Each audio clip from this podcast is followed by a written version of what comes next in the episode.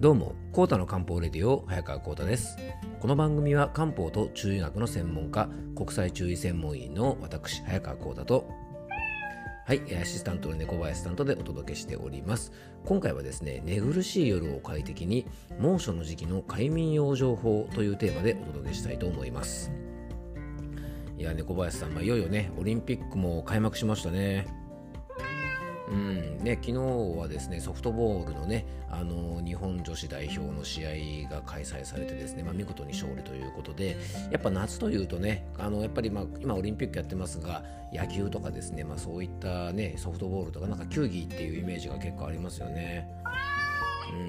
特にね、やっぱりね、夏野球というと、やっぱりね、みんな思い浮かぶのがね、やっぱり僕らの世代だとタッチですよね。夏になるとですね、妙に見たくなったりするんですよね、タッチがね。猫林さん、その辺ちょっと分かります？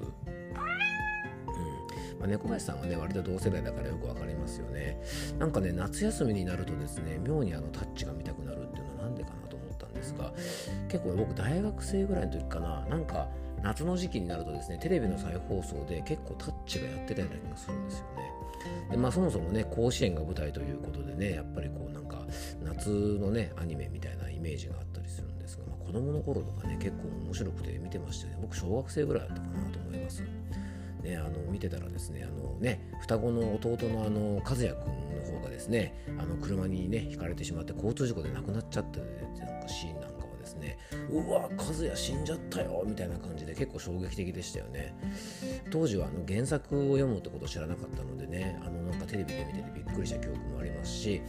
映画がね、公開されてですね、本当ね、名作と言われて、背番号のないエースっていうね、タッチの映画の中でも本当名作と言われてる作品があるんですけども、あれもね、やっぱすごく面白かったですよね。感動的というかね、原作ではですね、弟のね、和也くんが死んでしまってですね、代わりに昔エースだった黒木くんかな、キャプテンがね、サードを守ってたんですが、ピッチャーとしてね、マウンドに立って負けてしまうという話だったんですが、映画ではですね、お兄さんのね、達也くんがですね、野球はね、専門的にやってなかったんですが、双子でそっくりということでね、弟に、化けでというかですね、弟のユニフォームを着て、マウンドに立つというですね、確かそんなような話だと思ったんですが、今考えてもね、なかなか感動的な映画で、ちょっと久しぶりに見ようかななんてちょっと今思ったりもしてます。全然関係ない話なんですが、それではコータの漢方レディオ、今日もよろしくお願いいたします。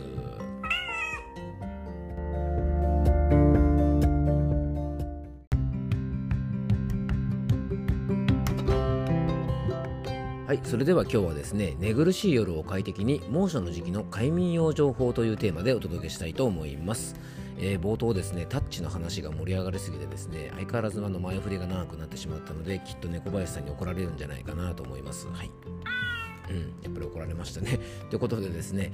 早速今日の本題に入っていきたいと思います。今日はね、寝苦しい夜を快適に、猛暑の時期の快眠養生法ということなんですが、もうほんとね、ここ数年かなり暑くてですね、やっぱり猛暑なんてのが当たり前になってきてますよね。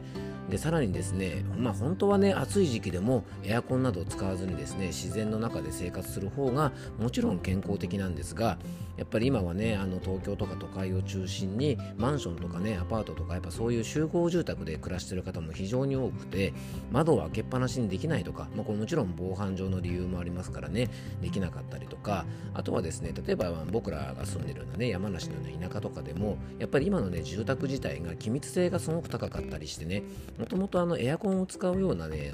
家の設計になっていたりとか、風通し自体が昔みたいにね、その風の通しを使って、量を取るというね、家の建物の構造にもあんまりなってないと思うので、やっぱりこのエアコンというのをね、もう上手に使えざるを得ない状況にあると思います。なので、その辺も踏まえて、ちょっと快眠についてのお話をしたいと思います。まずね、快眠のためにはですね、やっぱこの時期はもう本当に冷房とか扇風機を上手に使った方がいいんですけども、まずですね、冷房の温度設定なんですが、よくテレビとかでね、28度がいいとかね、29度がいいとか、いろんなこと言いますよね。でもね、あんまりね、そういうテレビとかの温度に振り回されない方がいいと思います。自分がね、快適に感じる温度で寝ることが一番いいんですよね。なのでね、ポイントはぐっすり寝れて、朝すっきり起きられるような温度であれば、それはね、ご自身の体感温度なので、自分でいろいろ温度調節をして、自分に合った温度をね、見つけてほしいと思います。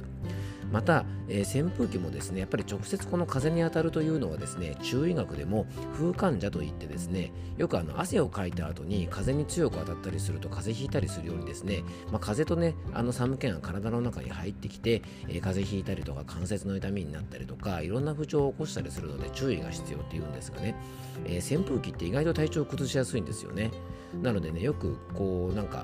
の時期に多い相談で、右肩と右腰だけ痛いとかって右側だけ関節が痛いなんていう方にですねよくよくお話を聞くとそっち側だけ扇風機が当たって寝ていたなんてことがよくありますので、ぜひですねそういう扇風機の使い方直風に当たらないようにとか同じ側だけ当たらないようにやっぱ首振り使ったりとかねいろいろ上手にこの冷房機器って使っていただきたいと思います。さらにですね快眠とか熟睡するためにおすすめの養生法なんですが、まずはですねあんまり早すぎる起床、あとね長すぎる昼寝はぜひ注意していただきたいと思います。夏場は暑いので結構昼寝する方多いと思いますし、ある意味ね夏場に昼寝とるということは結構いいことなんですけども、あんまり長い時間30分以上ぐらい寝てしまうと昼寝というのはですね体も完全にスリープモードに入ってしまうので結構注意が必要なんですね。できればね15分ぐらいとか20分ぐらいでお昼寝は切り上げると、体がねすっきりして少し楽になると思います。あとね早起きもいいんですけども3時とか4時とかですねあんまり早すぎる時間に起きてねさあ朝活だなんてやってるとですね、朝の時間を有効に使えるし涼しいからいいんですけども体内の睡眠薬と言われているですねメラトニンというものの分泌のピークがですねだいたい午後2時から朝日が昇るまでなのでやっぱりその時間帯ぐらいまではねしっかり寝ていた方が、睡眠の質が良くなりますし自律神経の乱れにもですね結構つながりますから注意が、必要だと思います。あとなかなか暑い時期眠りが浅いなんて方はですねぬるめの美温浴といってですね入浴するときに38度ぐらいとかねもうちょっとぬるくてもいいぐらい37度ぐらいのぬるめのお風呂なんかにゆっくり入ると副交感神経が優位になりますので結構ですね夏場不眠に悩んでいる方の話を聞くとね夏は暑いからシャワーだけっていう方が結構いますから、このあたりはですね38度とか7度ぐらいの夏場はですねちょっとぬるめのお風呂にゆっくり入ると副交感神経が優位になって睡眠の質も上がると思います。はい、今日はですねちょっと冷房機器の使い方含めて猛暑の時期の快眠法ということでねお話をさせていただきました。今日も聞いていただきありがとうございます。どうぞ素敵な一日をお過ごしください。漢方専科サーター薬房の早川浩太でした。ではまた明日。